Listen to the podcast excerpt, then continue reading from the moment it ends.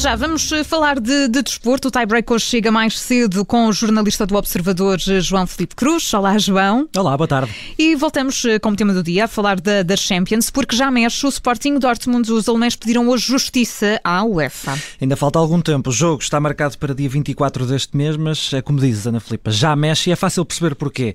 O que aconteceu ontem? O Ajax venceu o Dortmund e garantiu a qualificação para os oitavos de final. Uhum. O Dortmund tem seis pontos, tal como o Sporting, que ontem goleou em Alvalade do Besiktas. Resultado, o Sporting Dortmund, dia 24, pode ser mesmo uh, decisivo para saber quem acompanha o Ajax. E posto isto, os alemães querem que o Mels eh, seja despenalizado para poder ir a Alvalade. No entender dos eh, responsáveis do Dortmund, a expulsão do central ontem nesse jogo frente ao Ajax foi injusta. O Mels deixou a equipa a jogar com menos um aos 29 minutos depois de uma entrada considerada mais dura pelo árbitro sobre o brasileiro Antoni. O próprio jogador jogador, o Mats Hummels, contestou esta decisão da equipa de arbitragem e o diretor desportivo hoje confirmou que já foi feito um pedido formal à UEFA, tudo em nome da justiça. Está a mexer este Sporting Dortmund. Já sabemos os alemães não vão poder contar com Alan, que está lesionado pelo menos até ao início do próximo ano, e uh, a contas também com esta expulsão de Hummels podem ver-se sem o uh, central mais experiente. A ver, vamos, mas parecem mais nervosos os alemães. Vamos ver o que vai acontecer acontecer. O Sporting Dortmund joga-se no dia 24, como uhum. dizias, às 8 da noite, e é um jogo que vai ter relato, obviamente, aqui na Rádio Observador.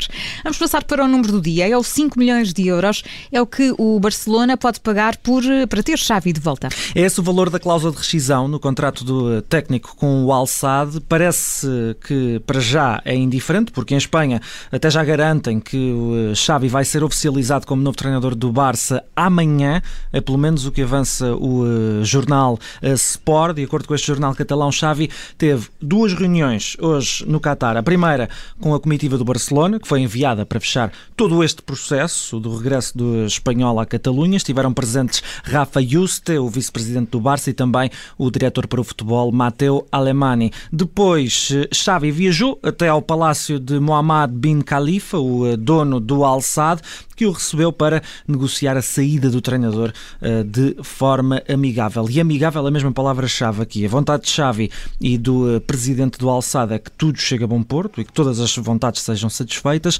sendo certo que uh, a primeira vontade do clube Qatari seria, claro está, ficar com o técnico. Amanhã de manhã, Xavi volta a reunir com Mohamed bin Khalifa na tentativa de encontrar finalmente um fumo branco. Se acontecer, a comitiva do Barça encontra-se com a do Alçado para finalizar todos aqueles aqueles pormenorzinhos da rescisão com Xavi. Seja porque o clube uh, Qatari perdoou os 5 milhões de euros da cláusula, seja porque fez um desconto ou porque o Barça depositou todos estes milhões nas, eh, na conta do uh, clube do uh, Qatar. Entretanto, alguns jogadores do Al-Sadd já se despediram de Xavi no empate ontem a três bolas com o Al Duail, equipa curiosamente treinada por Luís Castro, técnico português. Os jogadores dedicaram de forma emotiva o primeiro golo ao treinador espanhol e vários membros do plantel depois do apito final, recorreram mesmo às redes sociais para se despedirem. Parece estar cada vez mais perto. O regresso a Camp Nou saiu com a braçadeira de capitão e aparentemente vai voltar com a de treinador a ver vamos se consegue é por fim a instabilidade que reina em Barcelona. Difícil, vamos ver. E vamos recuar na memória do dia a 1972 e porquê, João, João Filipe Cruz? A pergunta é, queres sentir-te menos nova ou mais velha? Uh, sim, vá.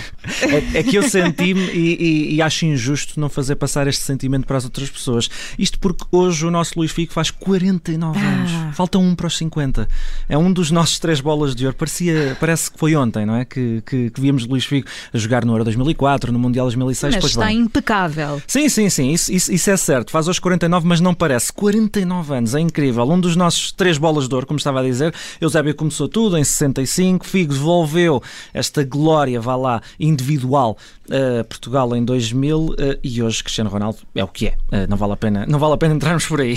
Fico, como sabemos, foi formado no Sporting, conquistou uma taça de Portugal, saiu para o Barcelona, também foi príncipe nas Ramblas, conquistou campeonatos, taças e depois vem aquele episódio uh, menos feliz para os lados de Espanha.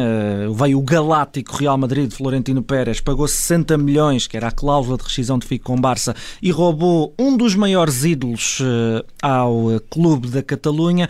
Foi recebido no Santiago Bernabéu como o herói, que uhum. saiu do Barcelona e como outro dos galácticos dessa era. Terminou a carreira no Inter, também nos lembramos, foi há, foi há 15 dias, por aí, a tempo de conquistar quatro campeonatos, pelo meio teve de fazer aqueles 127 jogos pela seleção, marcar 32 golos, enfim, ainda nos lembramos deste senhor.